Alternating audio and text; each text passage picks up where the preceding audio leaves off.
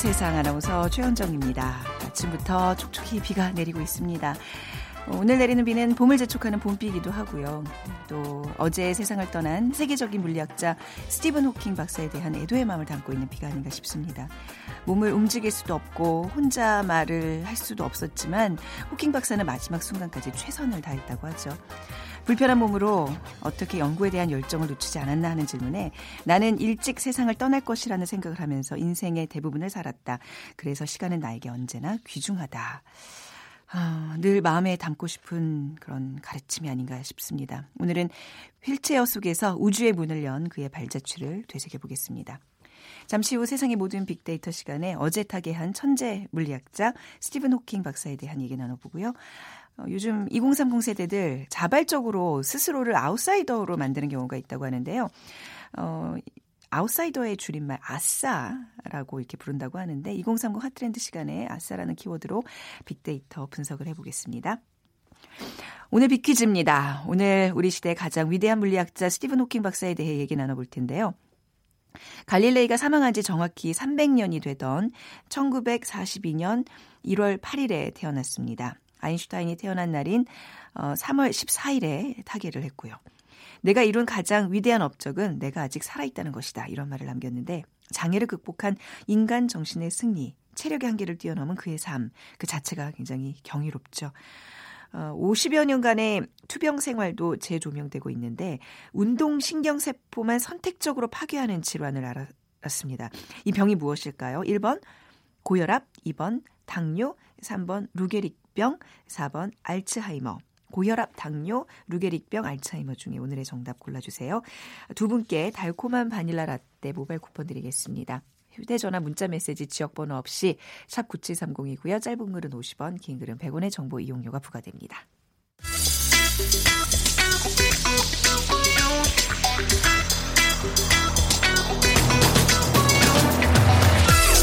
오늘 여러분이 궁금한 모든 이슈를 알아보는 세상의 모든 빅데이터. 연세대 박희준 교수가 분석해드립니다. 네, 연세대학교 산업공학과 박희준 교수 나오셨습니다. 안녕하세요. 네, 안녕하십니까. 어, 이 20세기를 대표하는 물리학자 하면 누가 떠오르세요? 뭐 앞서 뭐, 얘기한 아인슈타인, 아인슈타인 예. 말씀하신 것처럼 네. 스티븐 호킹. 예. 어 근데 지금 제가 비퀴즈 내면서 좀 놀랐는데 아인슈타인이 태어난 3월 14일에 또 스티븐 호킹 박사가 타계를 했고 뭔가 이렇게 재밌네요. 예, 운명 같은 느낌이 좀 들죠. 네. 예. 네. 뭐 그래서 그 20세기를 대표하는 물리학자 꼽으라면 많은 분들이 아인슈타인 그리고 스티브 호킹 박사를 꼽을 텐데요. 네. 뭐 여러 가지 우주의 생성과 발전 그리고 소멸을 수학적으로 이제 이론화시킨 그 스티브 호킹 박사의 연구 업적에도 많은 우리가 찬사를 보내지만 많은 분들이 아마 루게릭병으로 뒤틀어진 외모를 더 떠올리지 싶습니다. 네. 그러니까 21살 때 이제 루게릭병 진단을 받았고요.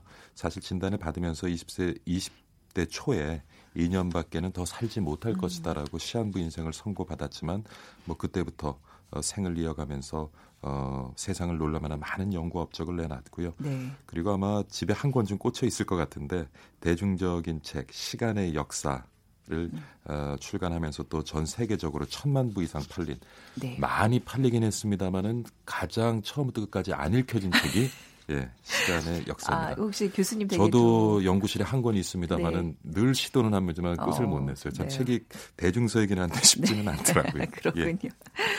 스티븐 호킹의 어떤 그 삶 자체를 이제 많이들 이제 얘기를 하고 있습니다. 재조명이 되고 있는데 유년 네. 시절은 어땠나요? 뭐 말씀하신 것처럼 1942년에 출생을 했는데요. 네. 어, 영국 옥스포드에서 어 프랭크 호킹과 이소벨 호킹의 아들로 태어납니다. 부모 모두 옥스퍼드 대학을 나온 인재들이었고요. 네. 그의 아버지는 뭐 그 국립의료원 기생충 교실의 과장을 맡고 있을 때 이제 호킹이 또 태어나기도 했고 어, 그 가족들은 런던 교회 좀 조용한 지역에 살았던 것 같아요. 네. 그래서 굉장히 조용한 유년기를 보냈고요. 그리고 10살까지는 여학교를 다녔습니다. 네. 재미있는 것이 그 여학교이긴 한데 소년들도 10살까지 다닐 수 있었다고 해요. 그래서 아, 이제 11살이 네. 됐을 때 비로소 이제 네, 남녀공학 학교로 이제 전학을 했고요. 네. 어, 린 시절부터 그 아인슈타인 별명은 가지고 있었다고 음, 해요. 하지만 네. 전반적으로 학업 성적이 뛰어난 편은 아니었답니다. 아, 요런 어떤 정보들이 또 많은 또 아이들에게 위인전 네. 읽힐 때 꿈을 주잖아요. 공부를 잘했던 건 아니지만 이렇게 예. 훌륭한 사람으로 컸다. 근데 뭐 부모님들도 다 이제 옥스퍼드 출신이시고 예. 호킹 박사도 17세 아주 어린 나이로 옥스퍼드에 입학을 옥스퍼드 했어요. 대학에 들어갔는데 네.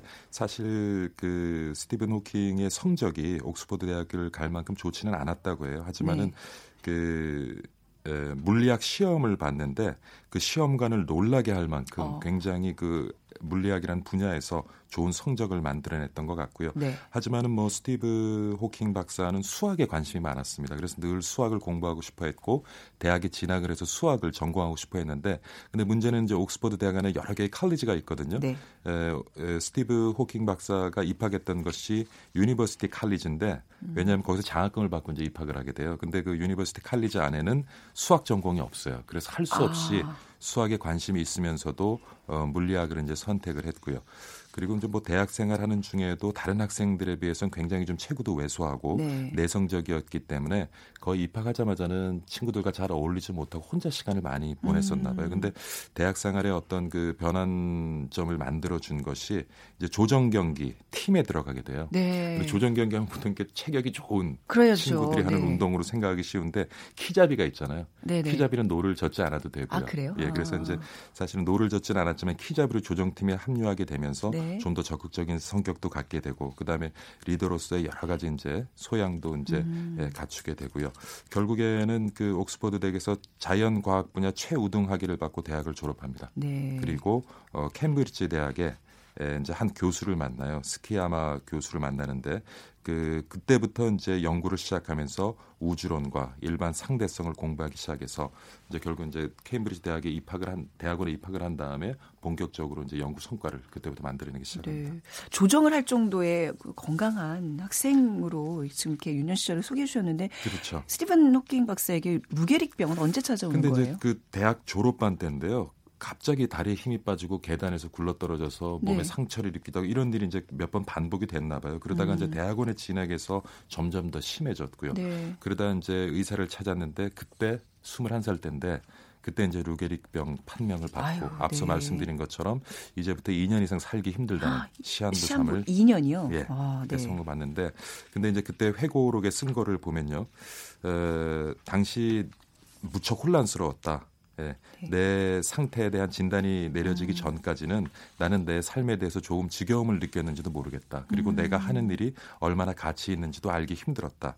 하지만 병원에서 나오면서 루게릭병 진단을 받고 내 앞에 펼쳐지는 모든 일들이 조그만 것 하나까지라도 의미를 갖기 시작하고 그때부터 내 인생은 놀랍고 새로워졌다라고 와, 고백을 네. 합니다. 네.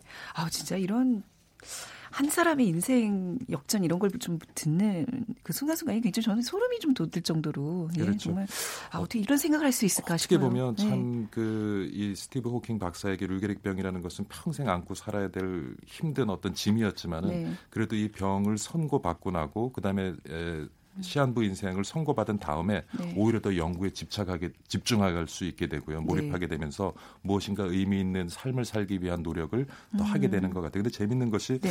사실 루게릭병 진단을 받은 다음에 약혼을 해요. 아, 네, 그다음에 이제 동생 친구를 만나서 네. 이제 결혼을 하게 되고요. 어, 결국에는 그 이제 자녀도 이제 둘이나 갖게 되는데 네. 결국에는 또 이제 이혼을 하게 되죠. 아, 이혼을 하고 네.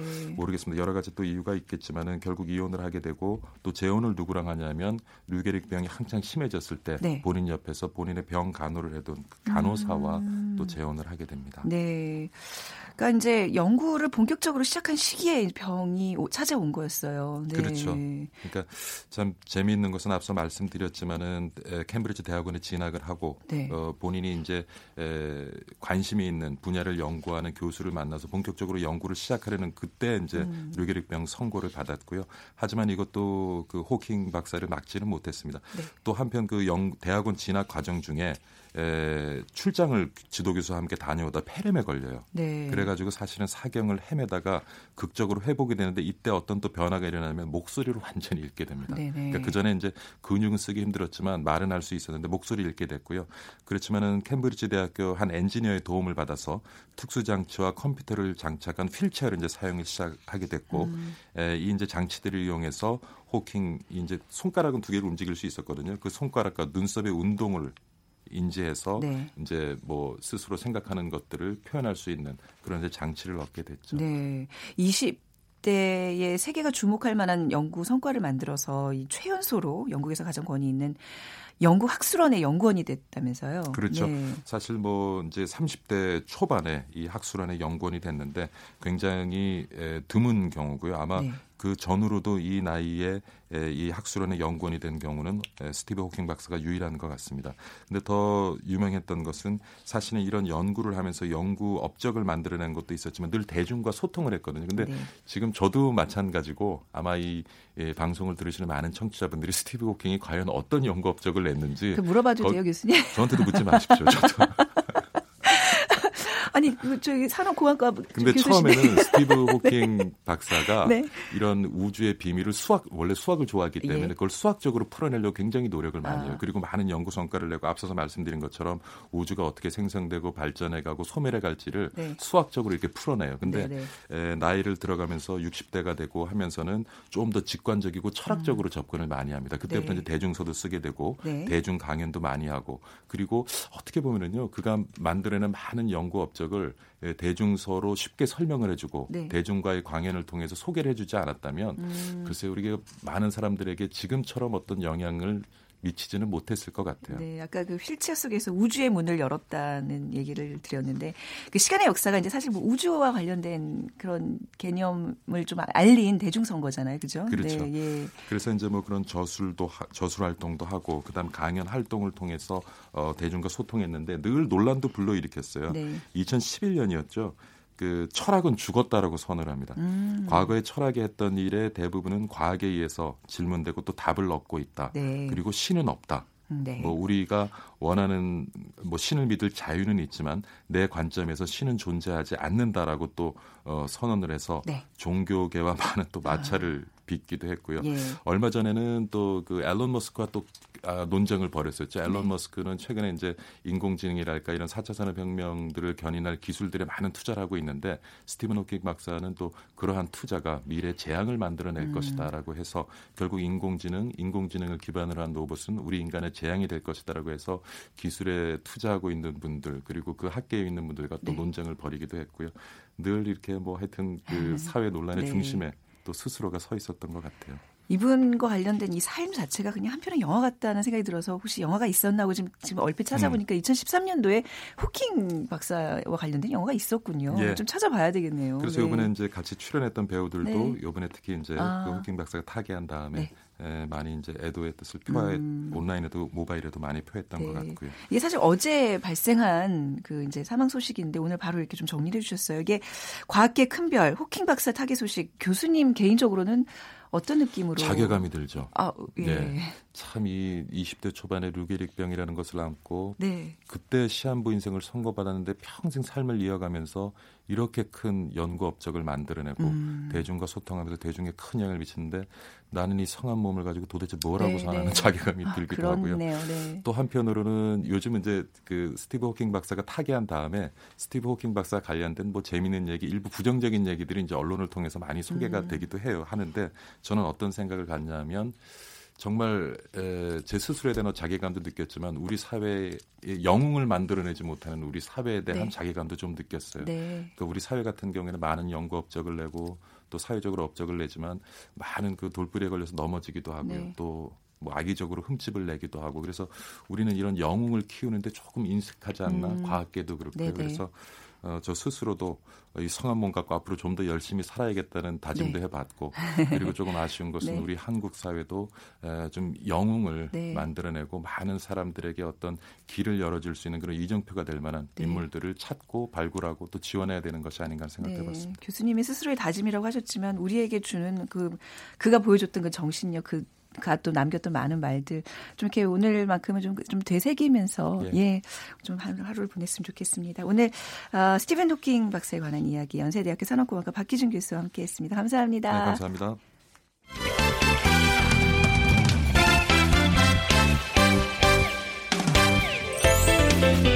빅데이터가 알려주는 2030 핫 트렌드. 빅커뮤니케이션 전민기 팀장이 분석해드립니다.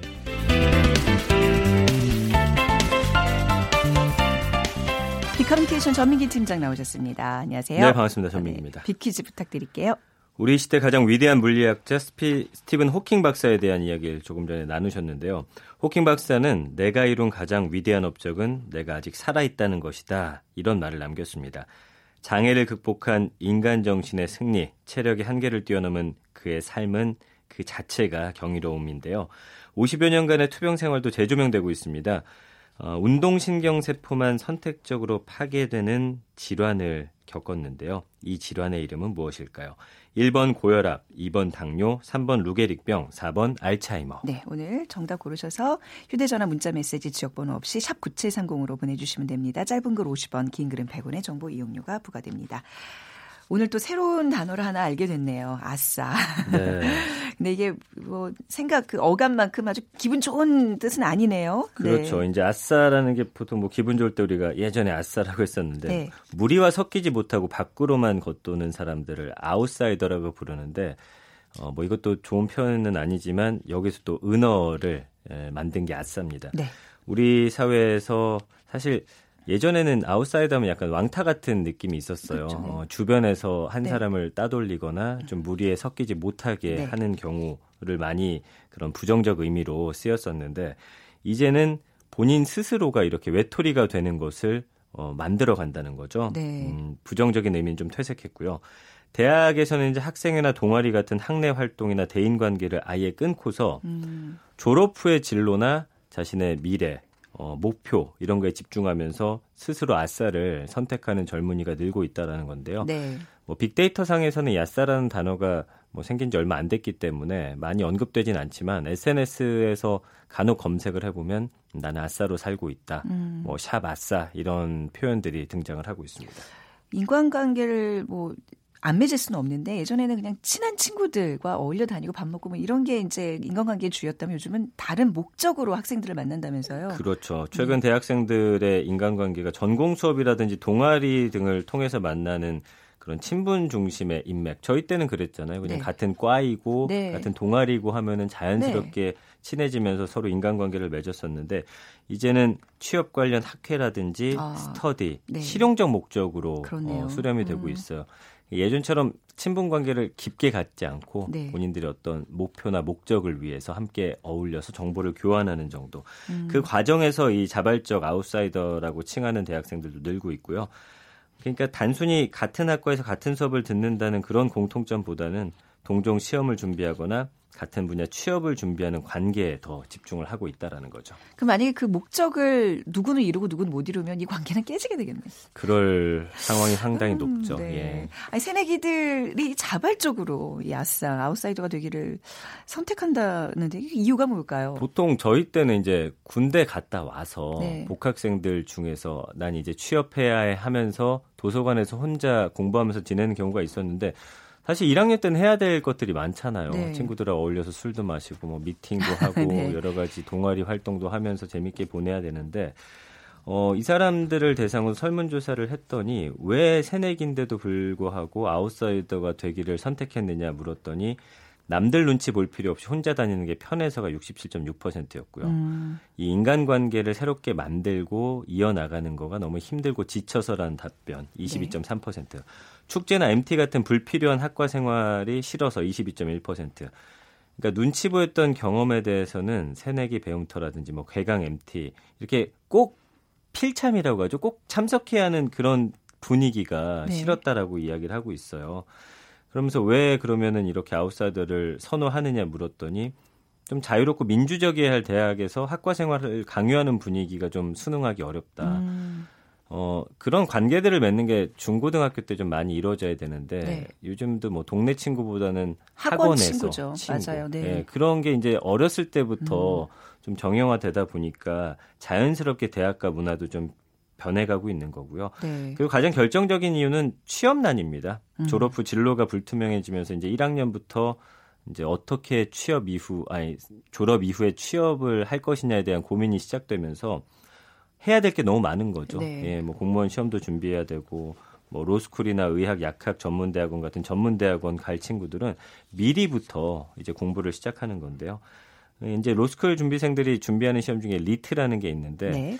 이걸 하기 위해서는 음 나중에 하는 것보다 이제 처음부터 음. 그러니까 굳이 친구를 사귀기보다는 지금은 좀 힘들고 외롭더라도 네. 그 후에 미래를 위해서 4년간은 음. 열심히 나를 위해 투자하겠다 이런 분위기가 만들어지는 거예요. 사실 다시 돌아오지 않을 그 20대 초반의 대학 생활인데 그, 그것도 그 자체로도 많이 즐겁고 행복해야 되는데 맞아요. 아, 이 미래를 담보로 음. 아, 그렇군요. 대학교 때 뭔가 하나 그냥 빠져가지고 네. 약간 공부는 조금 미뤄두더라도 저도 그때 당시에는 뭐 여행도 많이 다니고 혼자 그 학교 도서관에 가가지고 프렌즈라는 그 미드가 있잖아요. 그 시즌 1부터 그냥 앉아갖고 쭉 며칠 동안 보고 어. 그런 것들이 또 살아가는데 뭐 큰 도움은 아니더라도 나를 만들어가는 과정이 되는데 너무 나를 만들어가는 도움을 받으셨어요. 그럼요. 네. 예, 영어 회화도 좀 배웠고 맞아 영어 영어 회화 예, 목적으로 뭐 재밌는 그런 네. 거 보면서 음. 되게 음, 여유도 갖고 있는데 이제는 네. 그러기가 좀 쉽지 않아진 거죠. 그러니까 이제 취업이라는 그런 것도 있지만 당장 내 손 안에 그 주머니에 돈이 없으면 음. 누구를 좀 만나는 것도 좀 맞아요. 꺼려지잖아요. 그 이유도 있죠. 그 이유도 있어요. 네. 이게 특히나 이제 선배들 같은 경우 저희 때만 해도 1학년 때는 거의 점심은 내 돈 내고 안 먹는다 이런 문화가 어, 있었잖아요. 네. 거의 뭐 빈털터리로 다녀도 예 네. 저녁에 술까지 얻어먹고 다녔죠. 어, 그냥 지나가는 선배님 붙잡고서 선배님 밥 사주세요 네. 하면은 그랬는데 이제 2, 3학년 되니까 후배들이 네. 그런 게 부담스러운 거예요. 음. 워낙 학교 생활하는데 돈도 많이 들다 보니까 네. 그럴 바엔 아예 관계를 맺지 않고서 좀 그런 부담에서 좀 벗어나고 싶다. 경제적인 이유도 그렇기 때문에 좀 많은 것으로 보입니다. 네. 아르바이트 하는 학생들도 많고요. 네. 근데 이게 사실 그 시기에 인간관계들을 잘 맺어야 이제 앞으로 사회생활 할 때 편해지는 건데 네. 뭐 요즘 약간 새로 들어오는 회사 신입사원들한테도 그런 느낌이 좀 받는데요. 음. 뭔가 우리가 갖고 있었던 그런 사람과의 관계가 인식이 좀 다르다는 느낌을 많이 받아요. 이제는 네. 어, 선배들도 좀 이해하는 모습으로 음. 많이 바뀌어가고 있어요. 요즘 네. 세대는 우리 때와 좀 다르다. 그러니까 개인주의적 가치관이 좀 보편화가 되면서 집단 밖에서 자기 관리하고 혼자 시간 보내는 것을 이제는 어느 정도 이해하고 예전처럼 막 욕하고 억지로 끌고 가려고 하진 않거든요. 네. 그러니까 예전엔 그리고 이런 친구들 있으면 좀 낙인 찍어서 아, 음. 아 쟤는 좀 사회생활 못하는 애뭐 네. 이렇게 만들어 버렸다면 이제는 뭐 그럴 수도 있겠구나 조금은 좀 용인되는 분위기가 있기 때문에 그렇고요. SNS가 발달되다 보니까 뭐 간접적 인간관계에 좀 익숙하죠 아무래도 인간관계 자체에 대한 부담도 줄이고 싶은 것도 있고 음. 뭐 여러 가지 요인 때문에 이렇게 자발적인 아웃사이더가 늘고 있다라는 분석입니다. 뭐, 뭐 친구 관계나 어떤 뭐 학과 뭐 이런 관계도 그렇지만 이 얘기 많이 했잖아요. 연애를 네. 하지 않는 대학생들도 많이 늘어나고 있다고요. 맞아. 2017년에 이제 대학내일 20대 연구소하고 한 대기업 리서치 센터가 공동 연구를 했는데 어, 20대 816명 이 대학생의 41%만이 연애를 하고 있다라고 응답을 했거든요. 네. 그러니까 사실 새내기 때 가졌던 그런 설렘 중 하나가 바로 연애에 대한 로망이라든지 음. 이런 것들인데 음, 이 이유를 물어봤더니 현실에 대해서 취업 압박이 있어서 네. 연애할 시간이 없다. 경제 압박에 따른 알바 인생 때문이다라는 응답도 많았습니다. 그러니까 연애를 그러면은 지금 하고 있지만 어, 미래를 위해서 포기할 의향이 있냐 물었더니 74% 응답자가 지금 잠시 연애 안 하더라도 네. 어, 일단 취업하고 나서 나중에 하겠다. 계속 미루고 있거든요. 네. 그러니까 그러다 보니 결혼도 또 늦어지고 예, 여러 네. 가지 사회 현상과 좀 맞물려 있다고 보시면 좋겠습니다. 아, 그 젊은 사 젊은 이 세대들의 그 포기해야 되는 것들이 점점 늘어나는 현상들 우리가 여러 번 짚었는데 오늘 그 아싸도 뭐 일종의 그 많은 포기 중에 또 하나네요. 맞아요. 네. 그한 예능 프로그램에서 한 젊은이가 네. 했던 말이 지금 SNS에서 많이 회자가 되고 있거든요. 청춘은 꿈을 꾸는 시기가 아니라 포기하는 과정이다. 누가 이런 얘기를 했었죠? 했어요. 네, 네, 네. 일반인 한 대학생이 아. 나와가지고 이야기를 했는데 많은 분들이 공감을 했고요. 네. N포 세대란 말 뭐 많이들 들어보셨겠지만 지금 대학생들은 설레는 마음으로 좀 캠퍼스 생활을 하기보다는 하나씩 뭔가 하고 싶은 걸 포기하면서 오로지 취업, 내 미래를 위해서만 달려가는 생활이 됐고요. 이제 정말 취업만이 내 살 길이다. 이런 가치관들이 머릿속에 좀 꽉 박혀가고 있는 것 같습니다. 2030 직장인 중에서도 이 아웃사이더를 자치, 이렇게 자처하는 경우가 많다면서요. 저도 생각해 보니까 네. 여기 한 사람이 아닐까라는 생각을 준비하면서 해봤어요. 친구들도 네. 예전보다 많이 안 만나고 있고 음. 나가면 아무래도 술 마시고 돈을 써야 되는데 네.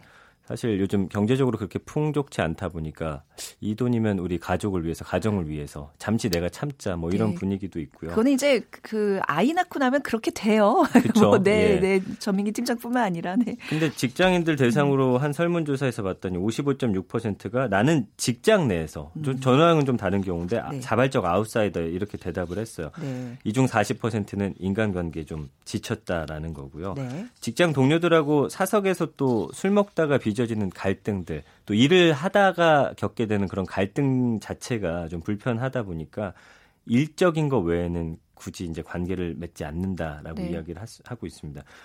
그러니까 어 이런 문화가 계속 퍼져 나가다 보니까 직장 내에서도 그냥 스스로 다니는 네 그런 사람들이 늘고 있죠. 음. 근데 참 아이러니한 게요. 네. 이렇게 다들 뭐 인간관계를 끊고 이렇게 이제 뭐 피하고 이러는 것 같아도 SNS 친구는 그냥 뭐 수백 명 수천 명 막 늘어가는 또 그 재미에 푹 빠지시는 분들 많잖아요. 그렇죠. 그거를 어떻게 해석해야 음, 될까요? 그러니까 그 재밌는 게 개인의 인간관계를 좀 과학적으로 설명한 학자가 있어요. 영국의 인류학자 로비 던바라는 사람이 네. 던바의 법칙이라는 거를 말을 해줬거든요.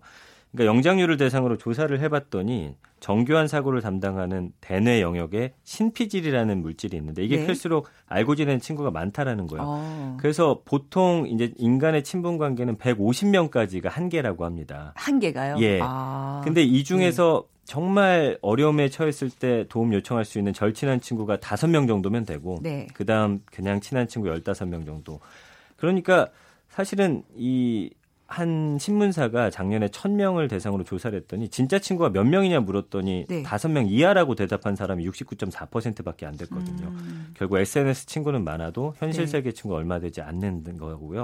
이런 자발적 아웃사이더가 계속 늘다 보면 이 숫자 또한 줄어들 것이다. 뭐 이렇게들 분석을 하고 있습니다. 150명이 최대치다. 근데 우리가 이제 뭐 휴대전화나 이런 데 보면 뭐 거의 1000명에 그렇죠. 육박하잖아요. 이제 맞아요. 사회생활 오래, 오래 하다 보면. 네. 그러니까 그것도 좀 과하지만 내 최대치를 좀 최대한 좀 이용할 수 있는 그런 어떤 자발성도 좀 필요한데 말이죠. 맞아요. 자꾸 움츠리고 피하고 이런 자발적 아웃사이더가 늘고 있는 현실 어떻게 우리가 바라봐야 될까요? 이걸 어떻게 정리할까 하다가 네. 법정 스님이 그 네. 홀로 사는 즐거움이란 책에서 쓴 구절이 좀 마음에 와닿아서 준비해 봤습니다. 고독과 고립은 다르다. 홀로 아. 사는 사람은 고독할 수는 있어도 고립돼서는 안 된다. 네. 우리가 자발적 아웃사이더를 어, 스스로 택했더라도 음. 사회에서 고립되는 일만은 좀 막아야겠다 음. 이렇게 생각을 해봤습니다.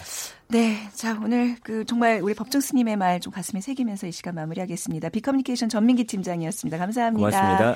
오늘 어, 비퀴즈 정답 루게릭병이었고요. 2282님 허리 디스크로 20여 년간 고생하고 있습니다.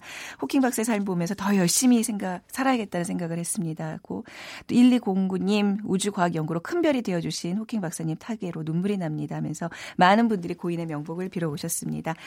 어, 두 분께 따뜻한 바닐라 라떼 모바일 쿠폰 드리고요. 어, 그로버 워싱턴 주니어의 Just the Two of Us 띄워드리면서 오늘 이 시간 마무리할게요. 아, 지금까지 아나운서 최현정이었습니다. 고맙습니다.